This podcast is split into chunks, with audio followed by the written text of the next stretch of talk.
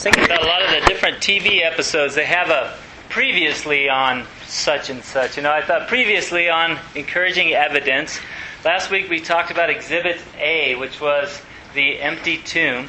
I thought I'd do just a quick review on that, and then we'll look at uh, kind of the next body of evidence we want to talk about here. But um, last week, basically, we we uh, came to the conclusion that the evidence of the empty tomb was kind of the most the most reasonable explanation for that was that um, that Jesus died like the Old Testament foretold, like He said He would do, uh, and that He rose from the grave again, like He had predicted, and like the prophets had predicted, and that um, even the angels reaffirmed that truth that morning, and then nobody was able to produce any evidence to refute the claims that Jesus had risen from the grave. They could not produce a body, and so. Um, you know, the, the thought that maybe he didn't really die and he escaped the tomb, we kind of talked about how that's not the most reasonable explanation, or how um, they got the wrong tomb, or a number of these different things. But, um, you know, um, and the evidence really kind of pointed to that the most reasonable explanation was that Jesus did what he said he was going to do. And and that was enough even for John. We looked at John chapter 20, and John said he saw the empty tomb. He saw where his body lay in the linens, and he said he saw and he believed. That was enough for the Apostle John to believe. He didn't have an encounter with Jesus, he didn't have anything else, but it was enough that he said, You know, now I believe. But the good news is, is that Jesus gave those disciples and he gave us a ton more things to help us believe.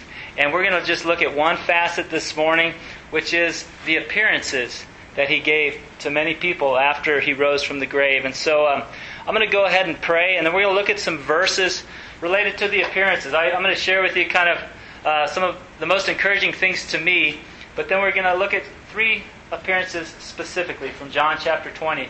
Just try to pull out some lessons from those. Uh, I think last week we talked a lot about the facts and a lot about the intellectual arguments for or against an empty tomb. And this week we're going to talk some facts, and then we want to get to some things that might actually apply to your life and my life today. Kind of hit more on the heart of some of these lessons about the appearances. So let's pray again, and we'll jump into that. Well, Lord Jesus, we do just thank you. Thank you that you died for our sins, as the scriptures foretold. We thank you that you were buried and that you rose again, again as you foretold and the prophets foretold. We thank you that not only did you rise and uh, disappear or go into hiding, but you rose and you appeared to many. And, and they recorded those interactions with you, and it changed their lives. It began the church that we are now a part of your, your body. And Lord, I just pray this morning you would encourage us with some of the words. We're going to look at some of the verses. Pray you to encourage us through your Spirit. Lord, you know where we're at in each one of our lives, what fears we face, what discouragements before us, what purpose we need to be reminded of. And God, I just pray you'd meet us here this morning, redeem our few minutes left together here. And we pray for all this, Jesus, in your name. Amen. One of the verses I want to start with here is just in, in the book of Acts. And Acts starts off, as we, we talked about last week, uh, Luke recorded the book of Acts. Luke writes in great detail. Um, he was he was a doctor by, uh, by trade, but he was more of a historian if you look at how he writes and what he records. But Luke says this um, in the beginning of the book of Acts. I'm going to read a couple verses before the one showing on the screen, but he says, In my former book, Theophilus, I wrote about all that Jesus began to do and teach until the day he was taken up to heaven, after giving instructions through the Holy Spirit to the apostles he had chosen. After his suffering, he showed himself to these men and gave many convincing proofs that he was alive. He appeared to them over a period of 40 days and spoke about the kingdom of God. You know, a couple things just to highlight on this that I, I really like is I love that phrase there that he gave them many convincing proofs. Many convincing proofs. Sometimes you and I get told as Christians to become a Christian requires a blind leap of faith. And I don't know about you, but I try to be patient with people who say that. But um, it, it just tells me if someone says it's a blind leap of faith, I just I think they don't know. They don't know what I know. They don't know what Luke knew. They don't know what John knew or Peter knew. And um, I love how he just says here, he gave them many convincing proofs There's no blind leap of faith that we are a part of, guys. We're a part of many convincing proofs. The one we're going to talk about this morning, Exhibit B, you might call it, is the appearances. And uh, again, I'm just going to highlight some of my favorite facets of, of this body of evidence, the appearances here. Um, another verse says this is that. Um, Peter was speaking, he was preaching here, and he was just saying, God, he said they, they killed Jesus by hanging him on a cross, and, and God raised him to life, and we are all witnesses of this fact. We're witnesses of the fact that this happened. And the central theme of the message was that, that they preached in Acts. You know, they could have preached, hey, by the way, we, we woke, woke up that Easter morning, that Sunday, and the body was missing and the tomb was empty, and and the good news is we're forgiven and things like that. But the, the heart of their message that they preached was, He's alive. He appeared to us. And Peter said, and we, we, we saw him. We saw him die. We've seen him alive. The heart of their message was not just, hey, the guys, there's an empty tomb, and we're pretty sure he made it to heaven, and, and so are we. He didn't, he didn't leave us with that. He said, He appeared. He appeared, and we're witnesses to tell you what happened here. And that was the central theme. And this, um, the idea that they were witnesses, and they said, We witnessed this, it's mentioned at least, I've got about seven times here in the book of Acts where they said, You killed the author of life, chapter 3 of Acts, and God raised him to the dead, and we're witnesses of this. Chapter 5, we are witnesses of these things. Again, chapter 10, we are witnesses of everything that he did. And chapter 13, uh, even Paul speaks of the witnesses who were there. And, and again and again, the central theme is we've seen him alive. He died, and we have seen him alive. And, they were convinced, but this was, it's really important. It was the central theme of their message. Another one that I like here is this verse, uh, Acts 10:41. But it says here, He was not seen by all the people, but by witnesses whom God had already chosen, by us, Peter is saying, by us who ate with him and drank with him after he rose from the dead. Now, a couple things I'd just like to highlight about this verse, but, um, well, let's give him one of two. He was witnessed by those who knew him. Sometimes people ask the question, skeptics will say, doesn't it seem a little fishy that all the witnesses were followers of Jesus? I mean, uh, come on, couldn't they have just uh, made this up, or wouldn't they want this to be the case? But I think, you know, some people be like, oh, geez, you're right. I guess I better back off and be timid in my faith. But what's the alternative? Jesus was witnessed by people who never met him before? People who had no clue who he was? Is that who he's going to show himself to? Of course not. That doesn't make sense. He showed himself to those who knew him, those who knew what he was like when he lived and before he died, and what he's like afterwards. And it was those who could best identify this is him and he's alive. And and so sometimes I, I, I just want to encourage you, don't be afraid of someone saying, well, yeah, that seems a little suspect to me. There's no one better to have identified Jesus as alive was the one that knew him, those who knew him before he died. And this it says this several times. Um, you know, this is that's actual, I would say, a credibility to what we've got here. We're going to look at this um, next passage here. Uh, again, the importance of the appearances here. That this is. Um, you know, the idea that he appeared is so important that Paul, when rehashing, he's like, I preached the gospel to you. I want you to stand in that, but let me remind you again what the gospel is. And he goes on to tell them the gospel that he preached to them.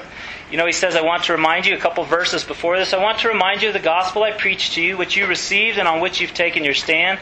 By this gospel you're saved if you hold on firmly to the word I preached to you. Otherwise, you've believed in vain. And then he goes on to say this For what I received, I passed on to you of first importance that Christ died for our sins, according to the Scriptures, that he was buried, and that he was raised on the third day, according to the Scriptures. I think sometimes most of us, our gospel stops there. He died, he was buried, he rose again. But Paul said, hey, look, I'm reminding you of the gospel. He died, he was buried, he rose again, and he goes on. And that he appeared to Peter and then to the twelve. And after that, he appeared to more, more than 500 of the brothers at the same time, most of whom are still living, though some have fallen asleep. Then he appeared to James, then to all the apostles, and last of all, he appeared to me also, as to one abnormally born. You know, um, this was a part of the gospel. He, he died for our sins, he was buried, he rose again, and he appeared. He appeared. You know, if he, he could have, I guess, left the story just, he, he died, he rose, nobody knows where he went. We all assume he went to heaven. But he didn't finish the good news there. He appeared to, you know, if you were in a court of law, you say, I'll call my next witness to the stand here, my next witness to the stand. This list that Paul gives right here includes over 500 people that you could call to the stand who saw Jesus alive again. Uh, I was reading one, one guy who was a, a theologian and formerly a lawyer, and he said, I've convicted more people in a court of law with, uh, with, with, uh, without any reasonable doubt. I've convicted more people than the evidence that these guys have to prove their case right now. How many cases could you call 500 witnesses to the stand and say, Did you see him alive? Did you know? Was it really him? This is, and it's a part of the gospel here, but. Um, a couple other facets of this. I think, again, it was many witnesses. You know, sometimes I've wondered the question well, how do we know that our faith is not any different than the Mormons? Joseph Smith, he saw this angel, he got this revelation. Well, one of the ways our faith is different than just Joseph Smith hearing something is that ours wasn't just one person. It was, it was Paul. Paul's writing this down. If it was only Paul, then we can kind of go, well, was Paul off his rocker? Was Paul smoking something? You know, what was up with Paul here? But Paul has an entire list of people who were also witnesses, and he was the last one in the list. If he had been the only one, I go, yeah, I guess you're right. It's kind of like Joseph Smith. But it's not. There are 500 to 600 witnesses of this, and Paul is just repeating what others have already been preaching. And so uh, it's not like that, and that's encouraging. I'm encouraged by that. I hope you would be too, if anyone ever tries to compare that. Another thing that's interesting is that even those who were skeptical of Jesus before, uh, skeptics and critics of Jesus, they they converted to believing that Jesus was Lord. He was God in the flesh. A couple of those in the list mentioned here. James. The James is mentioned in this list that Paul gives. James is he's speaking of Jesus' half brother, James. And James was a doubter. If you read in the book of John earlier, James and his brother Jude, they kind of give Jesus a hard time. They're like, yeah, if you're really God in the flesh here, bro, um, why don't you go show yourself to the people at the festival? Make a big scene. And they were kind of mocking him. Like, sure, you're, you think you're the Messiah, you know? Anyone have a sibling? They think they're the Messiah. That's kind of a, that's a little awkward. But you know what? James ended up testifying that Jesus really was God in the flesh it turned his life around. Um, Paul was not only a skeptic, Paul was a critic. Paul was killing people who claimed that Jesus was God in the flesh. Paul killed him, and Paul was converted to this very same faith. He shares himself as a witness of interacting with Jesus in a, in a different way than all the rest of them, but he was still one who had Jesus appeared to him, also, he says here. And so um, that's I, I, think another thing we have going for us. And you know, the other thing here, and we're going to talk about this again more last week, these appearances, these interactions that people had with Jesus radically changed their lives. We're just going to draw out some lessons on the appearances, but people were left different after they interacted with Jesus. And we're going to talk about that next week. And Trevor's going to share some of his story about how his life has changed since receiving Jesus into it as, as Lord, as God. And so, um, but those are all some encouraging things of the importance of this group of evidence that we have. This, the amount of evidence we have here is kind of overwhelming. If I think if you had to pick one, this is one that I'd go. But but there's so much evidence, guys, and, and I want you to be encouraged by that. I don't want you to be timid in conversations with people in the workplace or other places where they kind of go like, yeah, you know, they just made that up. We, we've got way more evidence um, for this than people have evidence for what they believe uh, against this. You know, this is a lot more reasonable to believe than what others speculate about Christianity. So, anyways, but we're going to shift gears here into looking at three appearances specifically, and we're going to um, just try to leverage some lessons from those here. So, uh, we'll read this together here. This is really from John chapter 20, and it's appearances of Jesus with Mary Magdalene, and Jesus with the disciples, and Jesus with Thomas. And so I think there's some themes of these lessons that go through all three of them that we're going to look at here. But we'll just read this and uh, keep moving on here. So uh, this is John 20, chapter chapter 20, verse 10, I believe is where we take off here. Yep, 10 through 17. But Then the disciples went back to their homes. This was after they came, they saw the tomb was empty. John looks in and believes, Peter looked in, and they left. But, but after they left, it says this But Mary stood outside the tomb crying. As she wept, she bent over to look into the tomb and saw two angels in white were seated where Jesus' body had been, one at the head and the other at the foot. And they asked her, Woman, why are you crying? They have taken my Lord away, she said, and I don't know where they have put them. At this, she turned around and saw Jesus standing there, but she did not realize that it was Jesus. Woman, he said, why are you crying? Who is it that you are looking for? When thinking he was the guard, thinking he was the gardener, she said, "Sir, if you've carried him away, tell me where you've put him, and, and I'll get him." Jesus said to her, "Mary." She turned toward him and cried out in Aramaic, "Rabboni," which means teacher. She, Jesus said, Do not hold on to me, for I have not yet returned to the Father. Go instead to my brothers and tell them, I'm returning to my Father and your Father, to my God and your God. Mary Magdalene went to the disciples with the news, I have seen the Lord. She told them what he had, that he had said these things to her. So much going on in that there, but um, uh, I love that the first part how it starts off there. You know, but Mary. The other ones went back; they left, but Mary. But Mary was she stayed. She was hanging out, and um, you know the first lesson I want to draw out here really comes from this verse here. But um, Jesus Jesus met her where she was at. Jesus met her in her grieving, in her crying, in her despair, in the graveyard. I don't know about you, but I don't think it'd be fun to be hanging out in a graveyard crying. But she was. And Jesus met her right there. He met her where she was at the tomb, grieving, alone. It reminds me of this proverb. Some of you have heard it before, but I think it applies here. Proverbs 14:10 says, "Each heart knows its own bitterness, and no one else can share its joy." I've often wondered what that meant, but each heart knows its own bitterness. No one else can share its joy. You know, there's things that go on in your heart that, as good of a communicator as you can be, you can't even explain to your spouse sometimes how you feel. You can't even explain to a, a loved one, a, a sibling, a, a friend, a brother, the bitterness you can feel sometimes, or even the joy. It's hard to express to another. But I think what he's getting at here is, but God knows. God knows your joy. He knows your bitterness and he knew what Mary was going through. I was just struck by that passage that said Mary was at the tomb crying. And then the angel said, Why are you crying? And then Jesus said, Why are you crying? And I think she was probably sobbing. Uh, she was probably maybe hysterical. I don't know. But she was crying. I think she was deeply, deeply grieving the loss of, of Jesus, the one she loved. She was also, Mary, if you know, the one that was of told whom is forgiven much loves much, she was the one Jesus spoke that of. She was forgiven much, and she loved much, and you could tell she was grieving the loss of the one she loved. And Jesus met her there in the grief. And I think of this quote, you know, I don't know what you're going through in your life. Maybe you feel alone. Maybe there's some hard things that you're grieving. I don't know. Maybe they're not that hard. This this would all apply no matter how deep of a pit you feel like you could be in. But Corrie ten Boom, who survived the Holocaust, um, she said like this There is no pit where God's love is not deeper still.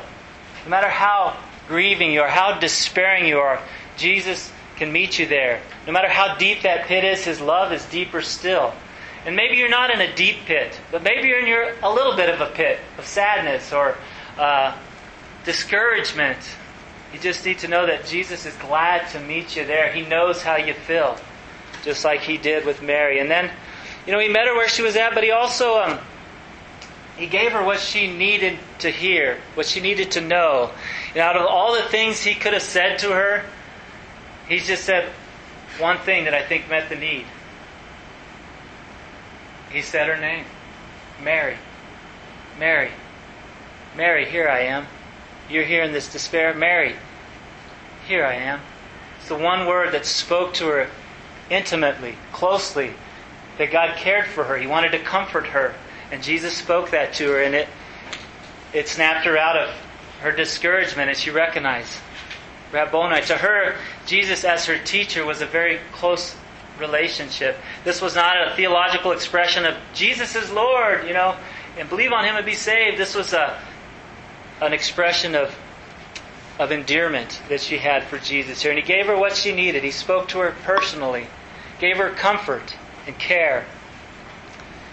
And I don't know, again, maybe you, you need that in some form or fashion, but Jesus is the same. Hebrews tells us uh, that Jesus is the same yesterday, today, and forever. And He's glad to meet you wherever you're at and bring words of encouragement, comfort, and care to you. Whatever you may go, be going through, your spouse might not even know, but He knows. And He would love to meet you there and give you what you need. He went on to say this, you know, do not hold on to me, for I've not yet returned to the Father. Um, you know, I think there's debate over what that means. You know, there's some different theological things. Do not hold on to me. I think if you just take it at face value, I wonder her response was, you know, teacher. And I wonder if she went up to him and gave him a hug. You know, I wonder if he's kind of saying, let go. You know, uh, but I don't think he was exactly saying that. Don't hold on to me. But I think that could be true that she was holding on to him, literally, um, embracing the one she loved, her teacher, her her master in some ways. Um, but I think probably more spiritually, symbolically, Jesus was saying, "Hey, look, don't don't embrace me here as as the state I'm in now. Remember, I told you I'm going to the Father. I'm going to send you my Spirit, and I'm going to be even closer to you then than I am to you right now. Don't hold on to me, because you know our relationship's going to change, and as a matter of fact, it's going to get even closer." Like I've told you, you know. And so, but then he goes on, you know, he, he led her to where he wanted her to go. He met her where she was at, gave her what she needed, and he led her to where he wanted her to go. And that was to a place of comfort, to a place of encouragement, to a place of purpose. You know, it's said of her that um, Mary was, some would say she was the apostle to the apostles. Apostle, the word literally means sent or sent one, but she was sent to go tell the sent ones, I've seen the Lord. She had a purpose. Jesus said, Hey, all right, I'm get, we're, we're good here. Now go tell your brothers that, you know, I'm going to go to my Father and, and your Father and my God and your God. And, and so she went and she, I love there's an exclamation point here. I've seen the Lord. I wonder if Mary was not the personality of someone who does things 100 miles an hour when she grieved, she grieved 100 miles an hour. She was crying and she was crying and she was crying. And then now she's like, I've seen the Lord, guys. This is awesome. And, and um, but I think she probably needed something to put her energy into besides mourning.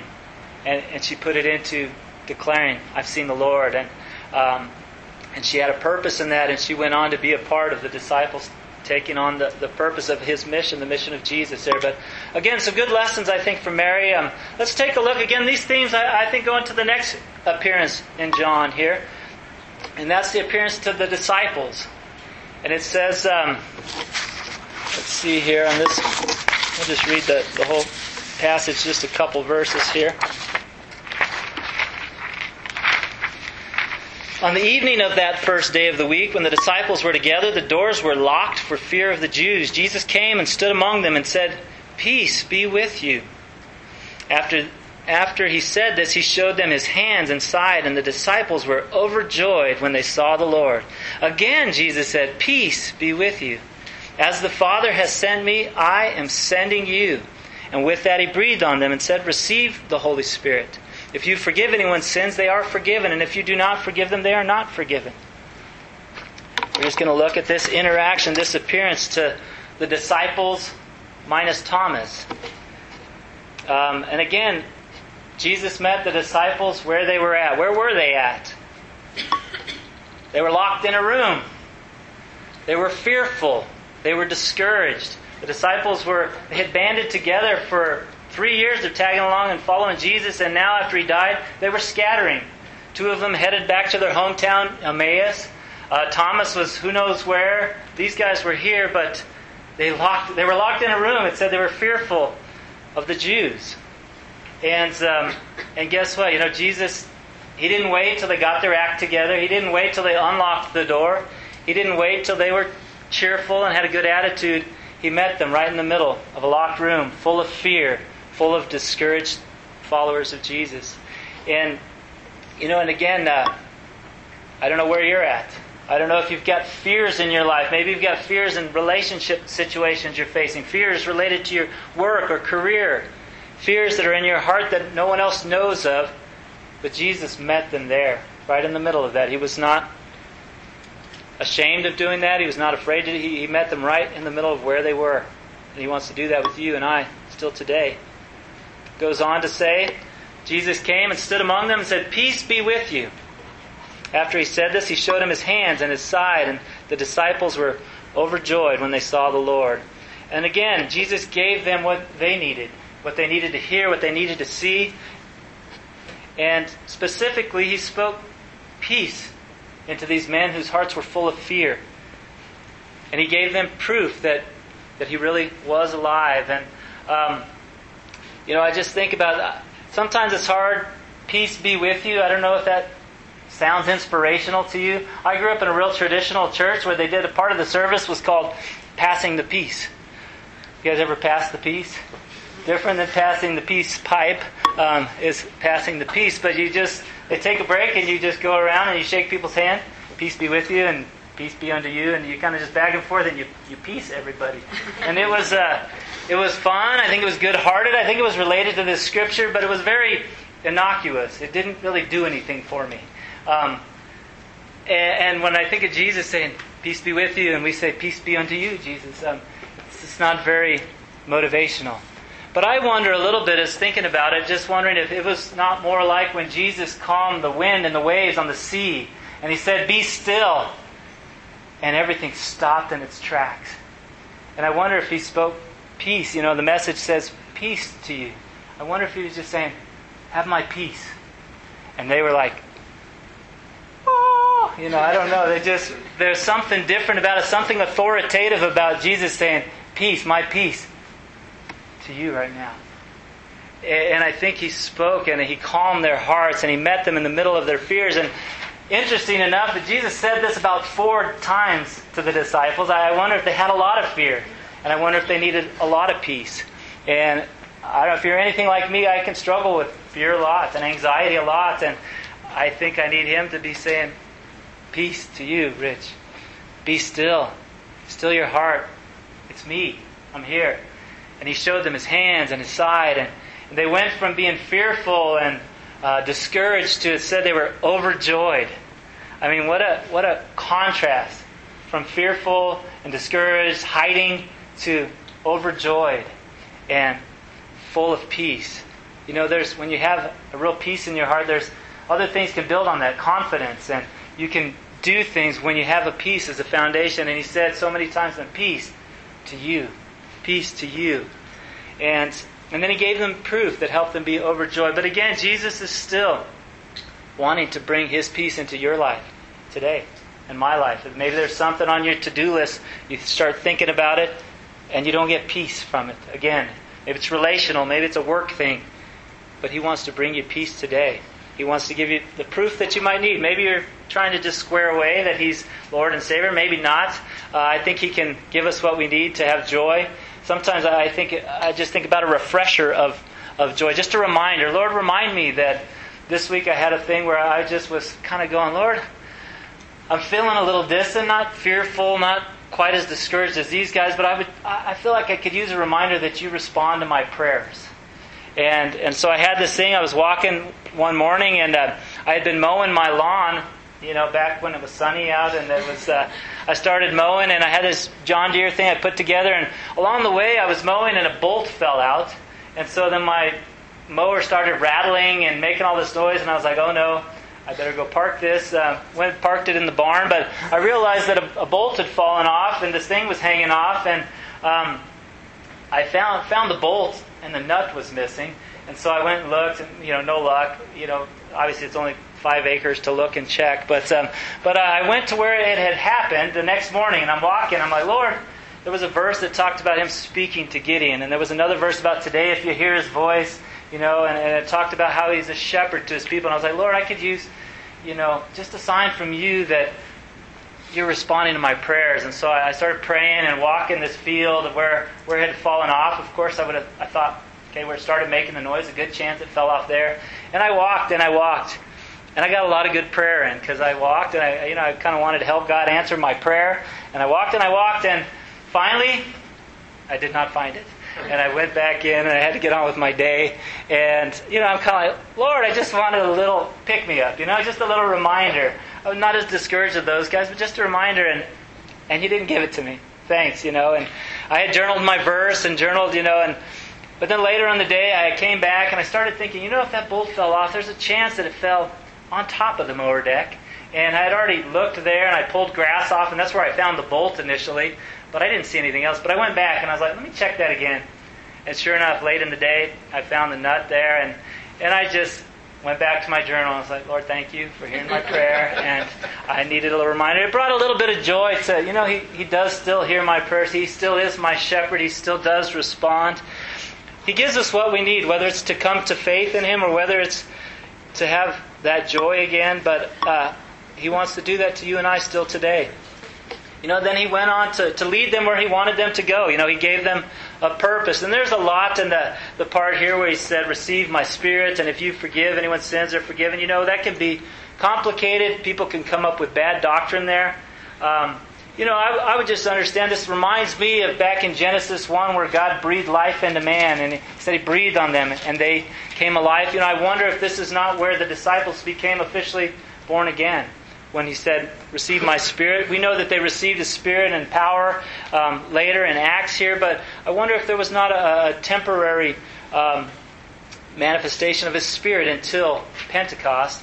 He goes on to say, If anyone forgives sins, they're forgiven. You know, he was not saying, I think some have taken this to go like, you know what, if, if you're the if you're the top of the food chain of your religion and you tell someone they're forgiven, they're forgiven. If you tell them they're not forgiven, they're not. You forgive sins. He wasn't telling them that. They had been given a message of forgiveness. And I think what he was saying here is you proclaim this message of forgiveness, and, and to those who believe, you can tell them if you believe, the Lord says you're forgiven. And if you don't believe, well, the Lord says you're still going to be held guilty for your sins. But they had the ability to if they proclaimed that you, you know, uh, you received this message, you're forgiven, it wasn't that they were, you know, they didn't come up with a new doctrine. Jesus himself said, God alone can forgive sins. There are some that have started new doctrines, and, and people would forgive your sins if you confess to the right person and things like that. But that's not what he's saying here. He's just saying these guys are going to pronounce a message of forgiveness, and where it's received, there will be forgiveness, and where it's not, well, people will be found unforgiven. So, um, but anyways, he gave them a mission, and he gave them his spirit, and and he gave them peace and and joy. And so, uh, those are things. If you would need any of those, you might just expect the Lord to meet you there. Maybe even ask Him to. And so, the last one we're going to look at here is just Thomas. Um, you know, Thomas said this. He said. Uh, Unless I see the nail marks in his hands and put my finger where the nails were and put my hand into his side, I will not believe it. You know, and so uh, I think sometimes Thomas gets a bad rap. You know, when the women went to the disciples and they said, We've seen Jesus, and they said, You're crazy. Um, so then the disciples go to Thomas and say, We've seen Jesus. And Thomas says, You're crazy. And all of a sudden he's the bad guy when they all did the same thing. Um, but, but, anyways, Thomas gets a little bit, he's doubting, he's in disbelief. He also gets a little demanding. Like, I'm not going to believe unless, you know, uh, unless I see this. And, and you know what, though? Jesus met him right where he was at, in, the middle of his doubts, his discouragement, his unbelief. You know, Jesus didn't. Uh, he didn't criticize him. He didn't uh, not meet him there because I'll meet you anywhere but doubt.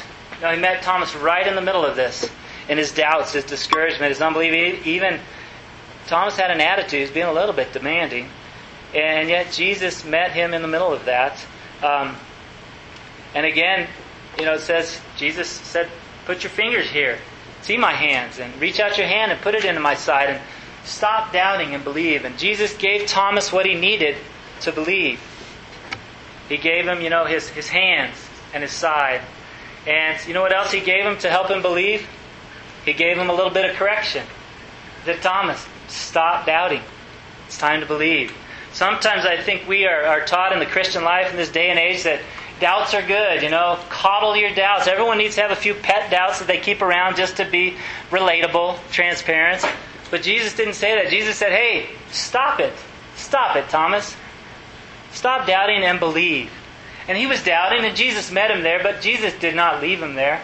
sometimes we think it's okay to be left doubting. If you've got a doubt, I would love to engage with you on, on helping you overcome what something causing your faith to to be shaky, causing you to have no peace or no confidence. I'd love to talk with you about ways to, to deal with those doubts. If you've got them, I'd love to meet you there.